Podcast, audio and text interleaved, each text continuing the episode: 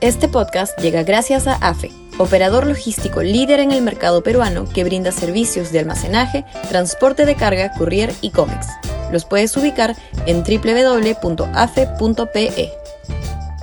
Y también gracias a Universidad Católica, número 1 en Perú y 12 en Latinoamérica, según el ranking mundial QS 2023.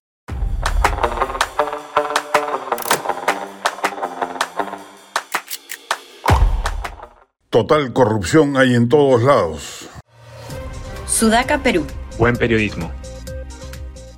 Según un brillante trabajo del economista Roberto Chan publicado en Foco Económico, al 2021 el Perú por corrupción habría perdido 3.915 millones de dólares, el equivalente a 1.74 puntos del PBI.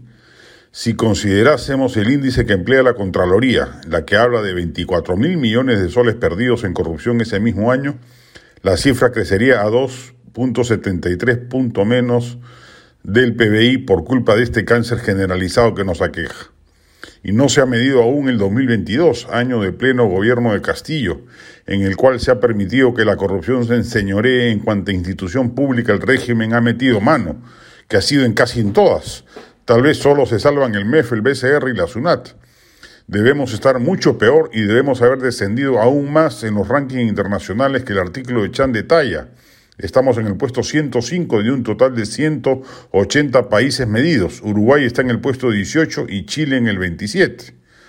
Somos un país muy corrupto, siempre lo hemos sido. Baste leer la historia de la corrupción en el Perú de Alfonso Quirós y lo seguiremos siendo en tanto no se ejecute un plan político de transformación estructural del modo en que funciona el Estado en todos sus estamentos. Porque la corrupción no solo se da en las altas esferas, contratos, licitaciones, etcétera, sino también al menudeo, pagar al guachimán para que me deje entrar a esa salud, por ejemplo. Total corrupción hay en todos lados, como rezaba la canción Las Torres de los no sé quién y los no sé cuántos, propalada en 1991, ya hace más de 30 años. El Perú en su conjunto es más pobre por la corrupción. Los corruptos se llenan de plata, claro, pero el resultado global es un decrecimiento del PBI producto de la misma y por ende un aumento de la pobreza y las desigualdades. Lastimosamente, ninguno de los miembros de nuestra clase política, mucho menos los insignes congresistas, ya ni qué decir de los señores ministros, tiene alguna idea de qué hacer al respecto y por ende no hay una sola estrategia en curso de discusión para acabar con este mal endémico de la República que nos carcome y drena las energías económicas sanas que mueven el resto del aparato productivo del país.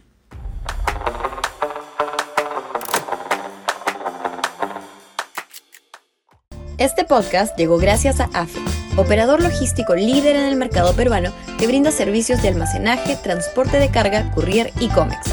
Los puedes ubicar en www.afe.pe.